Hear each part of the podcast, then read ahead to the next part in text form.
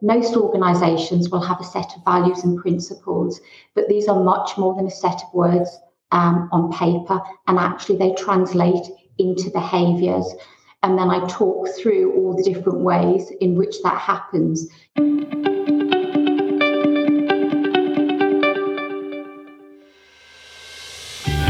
Hello, and welcome to the Helping Organisations Thrive podcast.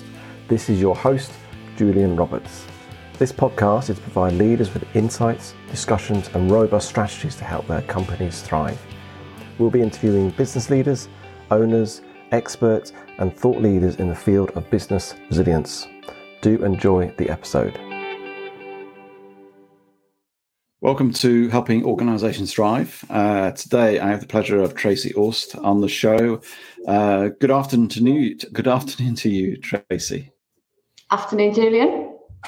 Yeah, good to see you. Uh, glad to have you on. You are the principal at West Thames College. Uh, you appointed that in, in 2016. And your job um, sounds like a small thing, but actually it's not. It's a huge thing. It's to oversee the management of the college and to ensure all your students are successful. And you've got a real passion about that, I know. And today we will be exploring uh, decision making rooted in principles and values uh, in leadership. But before we go there, Tracy, uh, what, what do you love about what you do? I think the thing I love most is working with the staff and the students that we have here at the college and actually feeling like collectively we're able to make a difference. And, you know, for some of the young people that we work with, it can transform their lives. We give them opportunities and chances that they just haven't seen to date. And knowing that we care makes such a massive difference. And I remember when I first came to the college, not even in the role as principal, but when I first came to the college, people said to me, once you get here, you'll stay. And at the time, I was like, oh, don't be ridiculous. I'll do my three years and I'll be off and move on to the next thing. And actually, over 20 years later, here I am. Wow, 20 years, that's a long time. And I'm, I'm sure you've seen uh, many changes in that time as well and challenges. Uh, and also the challenges we had in the last few years. Uh, where's that passion come from with this whole thing about this desire to you know help students be successful and and just what you've just said there? Where's that come from? I think I always considered um, teaching, and um, and I think that probably stems back from my own school experience of having a couple of significant teachers, both at primary level and at secondary level, who actually had a real impact on me and I just thought, yeah, yeah, you know, that's something I can see where that adds value. That's something I'm interested in. And when I first went to university, um, I was studying to be a primary school teacher and very rapidly realized that um, that really wasn't for me, children of that age. So I switched my degree to economics and politics and absolutely loved it. And at the end of that process, I then did a PGCE for secondary schools uh, well, secondary school age. And you know, as soon as I as soon as I was on teaching practice, obviously you have the nerves, you've got someone in there observing you. But honestly, it was the first time someone came in and it just felt so right. I just it was kind of almost a relief just to think, wow, I found the thing that I really want to do. And honestly, I, I haven't looked back. I think there was a period when I was at school, and I must have been about 15, where I thought that I might like to be an accountant because I really like working with numbers and finance. I did a little stint on work experience and suddenly realized absolutely not for me. Um, however, I did manage to take some of that and incorporate it into my early career because when I first came to West Thames, one of the things I was doing is I was teaching A level A level economics, A level accounts, A level business. So I've still been able to use those, mm. the kind of finance piece in my role, but in various guises over the years. And I'm sure in your role as principal, you're looking at a lot of numbers on, on a weekly basis to make sure that you're on you're on track. Um, we're talking about decision making uh, today, and I'd like to get uh, an understanding because you're making decisions all the time, um, and you know, and the significant decisions that impacts impact you, impact your team, impact the college, the students. And I just want to understand your you talk about the sort of values and principles behind sort of uh, decision making. What are your values and principles? What, what, what, before we get into the actual decision making process, what, what, what's behind all that for you? What are you rooted in? So for me, it's about um, integrity. It's about honesty. It's about respect, being kind of open with people, and and valuing other people's opinions. Um, and I think where, as a college, when we were working on our values and principles, seeing those things come through that resonated with me as a person actually just felt very right. And I think as, as part of that, it's also about striving for excellence in everything you do and helping others, particularly our students, to know that actually you can smash those targets, targets that, you know, at school you may have been told it's impossible to reach. So there are kind of a core set of values that I guess I hold really dear to myself as a person, but being able to then reflect that in the job that I do as well um, is really important because it just it means that when it comes to decision making, for example, you know, it has to be authentic. I have to walk away with a clear conscience that actually, you know, I've done the right thing, we've acted in the right way, and, you know, we've respected people in that, whether it's our students, whether it's our staff. Mm. And, you know, a lot of organizations you know put their values out. And i know your values of an organization is integrity excellence equality and respect which is obviously similar to your, your own personal ones. Um, i don't know whether you might have had a hand in that but certainly there's a there's a, there's, a, there's an alignment uh, there. And in some ways you know and i do a lot of work with organizations to help them get clarity on those values or make them what what's um, implicit explicit. Um, and it's a great process to do. Um, and almost i always say to these organizations these leaders that that's almost the, the easy bit is getting to the point of knowing your values. Uh, the hard bit is is living them and making them very obvious to those around you because it's easy to put them on a wall it's easy to put them on a website. Um, so I'd, I'd love to understand just taking you can just pick whatever a, a value you've got from your organization. How do you make sure that that is is lived within the organization from your perspective but also from your staff? Yeah so one of the things that um, we do at the beginning of the year we have a corporate induction with all new staff. And my intro to that corporate induction is always about the values and principles because they are so embedded in everything we do. I think it's really important from the outset that there is a clear understanding of what you're buying into if you come to be part of the organisation. And we also share them with students. And one of the things that I always say is, you know, most organisations will have a set of values and principles, but these are much more than a set of words um, on paper, and actually they translate into behaviours. And then I talk through all the different ways in which that happens. So, to give you an example, when we first set our values and principles, and it was a number of years ago now, and we kind of, you know, we review them on an annual basis. Um, but it was a complete whole college approach. We had an external organisation working with us who understood the college, um, and we had staff, students, everyone was involved in the process. And one of the things we really wanted to do was we wanted to make sure that they weren't just a set of words, but actually that they did translate into how we all operate and behave, and also something that we are all held accountable to and for. So we produced our principles, and those principles come with a set of well what does that mean? What does that look like in practice? So if we're saying you know one of our principles is around being open and informative well how does that translate into a behavior?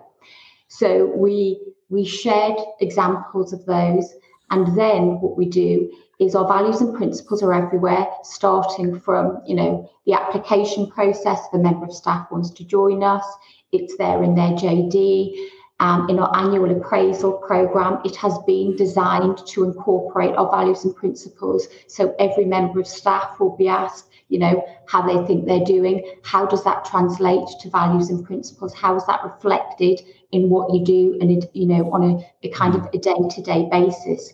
So it's just it, I mean, it, it's so well embedded within the organisation but we do ensure that we continue to go back to them to make sure that actually they're still as valid today as they were when we first developed them. And it's that constant check back. And we will say, you know, I, I will say to staff as part of the new corporate induction, you know, if you think these aren't being adhered to, you know, you absolutely have a right. And staff do challenge us. And when we're making decisions, you know, mm. if there is, you know, if something's happened, um, you know, we will often say, well, actually, how is that being carried out? Have we have we acted in accordance with our values and principles?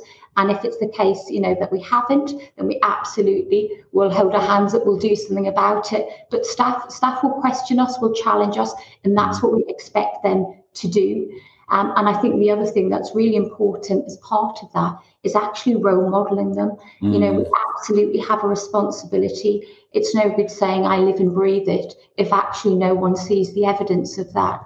I absolutely do. And I and I talk we talk about them a lot and we make reference to them a lot.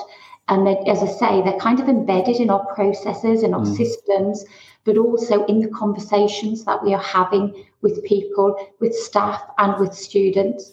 And what's always what's always um, quite reassuring is when you have externals coming in to visit us, they often talk about the feel of the place.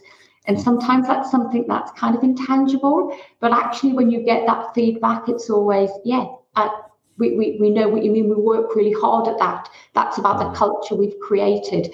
And it's really important that we have created a culture that allows those values and principles to be felt. Yeah, and I think by almost putting down on paper what those values look like in behaviors and how people can observe it really makes it a lot more tangible and uh, livable. I guess that's important because obviously people see the word integrity, people know what it means, but how does that play out is really important. I like the idea that you know you you embed it in the sort of professional development pro, you know in terms of your review each year it's all embedded in values but also as you said you know which i think often organizations forget about role modeling is one of the most powerful tools to do anything in your organizations because if you're saying one thing and doing another people don't might not always say it, but they'll just feel this incongruence with you, thinking it doesn't align, something's not quite right here. So uh, it's the most powerful way to to take people on a journey of uh, transforming cultures is by the role modeling and observing that. So taking those those sort of values that you've got, and it's obviously clearly embedded and clearly, you know, and I'm sure you're always continually checking and making sure that's all as, as it should be. How does that work in a in a context of decision making? I mean, have you got any examples where you use those, or you, I, I, don't know, uh, that could be helpful to sort of hear yeah. how your process of decision making works in this context? Yeah, I mean, I'll give you, a, I guess, a couple of different examples. One that's probably at the organisational level, and another one in terms of how it works at a kind of in a group level as a senior leadership team. And so, certainly from an organisational point of view, unfortunately it becomes an annual occurrence in the sector that you're looking at budgets and you're looking at you know what's coming in what changes do you need to make how do you adapt and we are a very flexible and agile sector and so you know more often than not we will have a budget setting paper that we produce each year. We will always try and avoid in that paper there being any redundancies but you know quite often there will be reorganization restructures.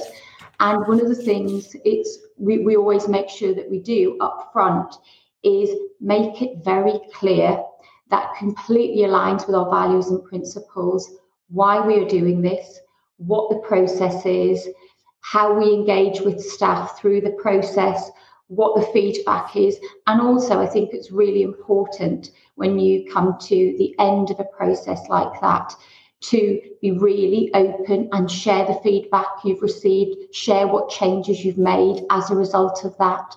And I think it's a really helpful framework because people see that actually, whatever those tough decisions are that may need to be made, that you continue to act in a way that absolutely aligns with what we are trying to do as an organization. It aligns to our values and principles So I think at, a, at an organisational level, that, that that would be an example. And then I think the second thing, uh, kind of in decision making, you know, we're all very clear that in my case, no woman is an island, and actually that working together collectively is really important. And to be honest, most decisions that are made will involve more than just one person. And so we've created a structure um, that allows that to happen. So we've got a relatively small executive team, there are four of us. Um, and one of the things that we created to support our decision making process is we created a set of groups which we call our ET plus groups. And we have those ET plus groups that kind of cover key functions of the, of the business, so funding and finance, student, student voice. And in those groups, as well as members of the um, executive team being present, it actually incorporates members from across the organisation that have a stake in the decisions that are made by that group. Um, and those groups have become really powerful in terms of decision making because one, people know that they have a voice, people know what the mechanism is for their voice being heard. And actually, with those groups, in the same way as others, we will be very clear up front about what the purpose of the groups are and how those groups are going to operate again aligned to our you know our values and principles. So we will share information that comes out of those groups. And again that ties back to i guess to our approach you know the open and informative being equal and inclusive. So i think in in everything we do we try to ensure that actually we are embedding the values and principles.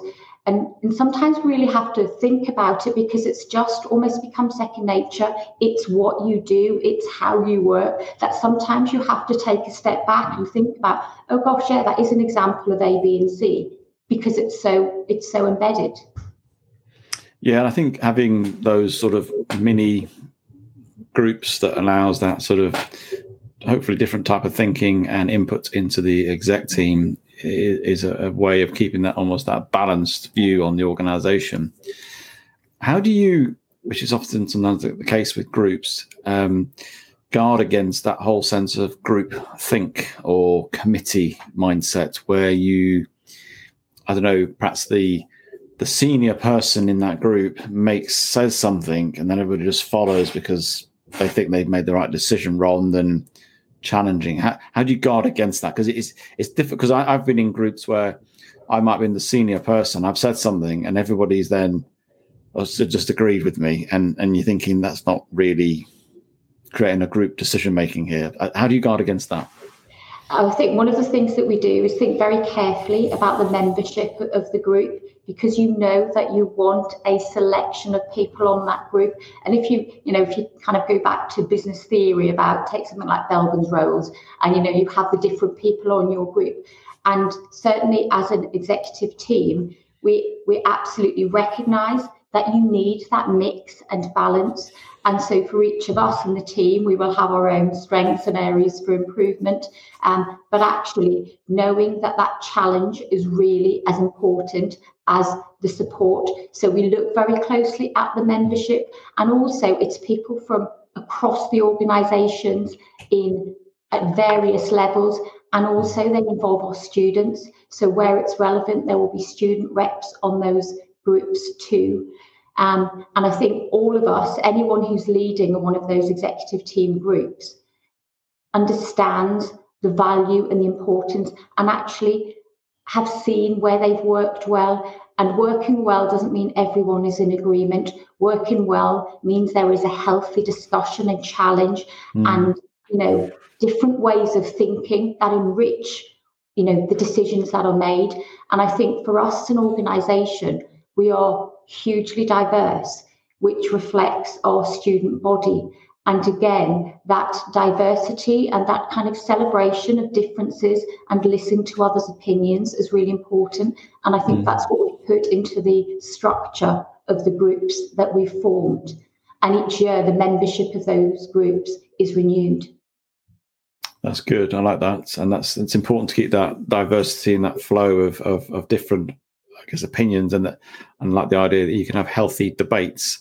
Um, I remember I talking to one CEO. Um, he what he would do, he wouldn't make a decision. He wouldn't say he wouldn't share his thoughts until everybody else has shared their thoughts because he knew he had a quite persuasive nature and quite an influence, and so he would almost hold back on what he thought about something, allowed everybody, and then he would use that as an opportunity to then either potentially change his mind and before he shared his thoughts, which created that thing. Um, what we're touching on here, I guess, which is where people can, can challenge, uh, which is always is healthy, as you say, in, in a respectful way, is that psychological safety, isn't it? Almost getting teams, environments where people feel they can say, "Oh, Tracy, I don't agree with that," in an in an obviously in a respectful way. How have you created that? Because it sounds like you have created that that sort of sense of people are able to challenge and really push the boundaries, even with those in authority? I think it's I think it's about the culture of being very open and even down to some very simple things where I have an open door policy and genuinely my open door policy means that anyone can come in. The door's open, come in, ask me what you've got to ask me. Um, it can be students, it can be staff. Um, so I think I think people genuinely see that. And I think one of one of the things or one of the ways in which we've created it is about being very accessible and visible. And you know, sometimes I, will go to other organizations um, and the CEO, you know, you can't find them. You know, their staff don't don't know them. Um, and you know, we've had lots of positive feedback um, when people have joined us to say, I can't believe we can just come and walk in your office and, and ask you something. And and I'm yeah, yeah, of course, that that is genuinely how we are. And that doesn't just happen overnight. That is about establishing that, you know, that culture of this is how it works. But I think you have to do it through a number of different ways, through the actions that you demonstrate. And I think one of the things that's for me that's the most powerful is when we have our students and our students will come and, you know, give feedback or we're working with them on a particular project. And actually they see the impact of their contributions on decisions that have been made. And, you know, I always say when I meet with the new students at the start of the year, the student voice for me is one of the the most a rewarding but b the most important part of what i do because you know as an organization and as a group of staff we may be creating an environment which we think you know is all singing and dancing and does everything it needs to be mm. but actually what do the students think and you know, one of the things that I would I always say to the students at the beginning is, look, if you've got ideas about how things should work, share them. And sometimes you might have a wish list, but actually, if you come to us with that wish list, if there are things we can't do, we'll say we can't do them. We'll let you know why, and we look at alternatives.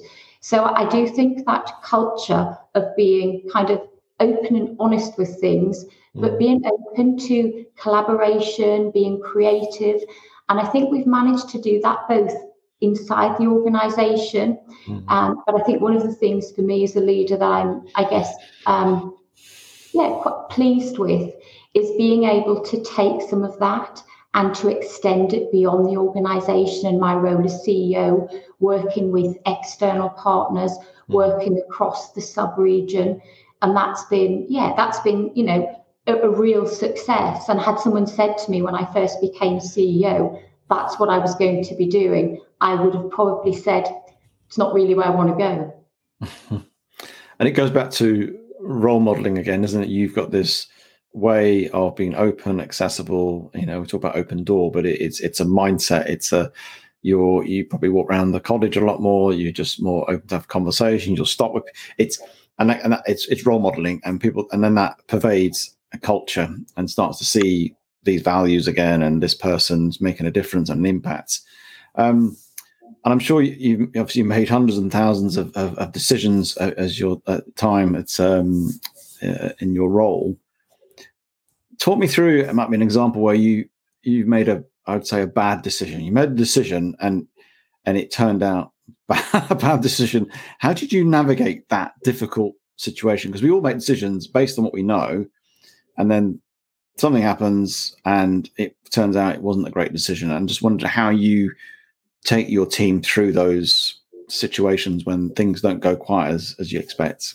Yeah, I think one of the things that I will always do, and I think my team do do as well, is reflect on decisions that have been made, good and bad, because actually there is always some learning to come out of it, and more often than not, um, the best learning comes from where you've made the wrong decision or made mistakes or could have done things differently. And I think that whole um, reflective piece is really important. And so, you know, sometimes it might not be a major decision, but actually just something that we have, you know, a decision that we've made that on reflection we've said, actually, you know, we should, you know, that probably wasn't the right call or the timing of that decision wasn't right.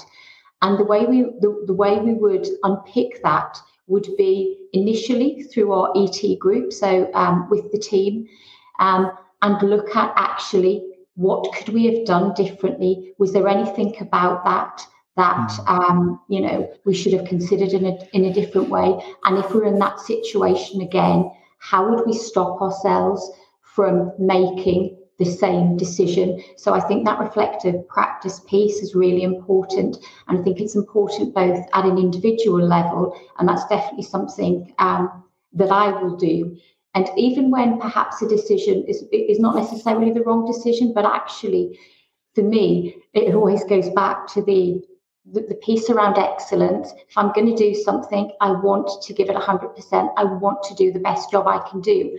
And I will often come away from something thinking, well, yeah, that was 95% if that was good, but that 5%, what else could I have done? What could I do differently next time? Um, and I think, you know, that's something that I will do as a person, my team will do. And one of the one of the things that we've done as an organization is we've created a program for leaders and managers, and it's called our Creative Excellence Program. And the Creative Excellence Program was has been designed around our values and principles. So everyone, you know, in the organization that goes into a management position it's one of the first things that they do. So for me, it goes back to that values and principles piece again, and it's part of it's part of what we do. And just last year, one of the things that we we've been looking at is we look at leaders and we look at managers. And I'm really keen that leaders aren't just managers. You know, we have leaders across the organization. So how do we develop our leaders across the organization? Mm. Perhaps that individ- individual teacher who is the specialist in the subject, who's actually doing something creative. How do you harness that mm. and develop that? So I think I think it is about that reflection. It is about learning from what you have done. But also, one of the things that I'm absolutely adamant is that we don't ever use a blame culture. It's mm. never about that. It's always about, okay, what could we have done differently? And even mm. if you know, sometimes members of my team will come to me and say, I've done this, I'm not sure I've made the, the right call, we will have that discussion about, so what could you have done differently in that situation? Mm. What might have what might have brought a better outcome? Yeah, that um, so much in that. That's great, and I think that learning culture, learning mindset is such a, a hallmark of a, like a resilient organization because uh, you know despite we all try our best various teams you work on making decisions and and everything else and you're value driven we will make mistakes we'll make the wrong, wrong call based on what we know and but the key thing is that how do we learn how do we reflect? And it's great that you've got this process of reflecting and learning and adapting and, and, and modifying not only as an organization but yourself. Um, it's been great speaking to you um, tracy and I, I, and clearly your your values are embedded in what you've been talking about and what you're saying how you go about it uh, but there's some real process in that as well that tries to get the best out of uh, the people in your organization. Um, that's brilliant. Um, if people want to connect with you, get in touch with you, what's the best way of doing that? At LinkedIn, probably. Okay, brilliant. Well, I'll I'll put all the link links in the in the show notes. That's great. Uh, well, really, again, thank you for your time today. I really appreciate that. No, thank you so much. And you're right, it was enjoyable. Thank you for taking the time to listen to this episode. If you do like this episode, then please do rate, review, and share with your friends and colleagues. As a coaching practice, we coach high performing leaders and teams with extreme ambitions. We'll help you to go beyond what you believe is possible. If this sounds like you, then let's have a conversation with me. Contact me at julianrobertsconsulting.com.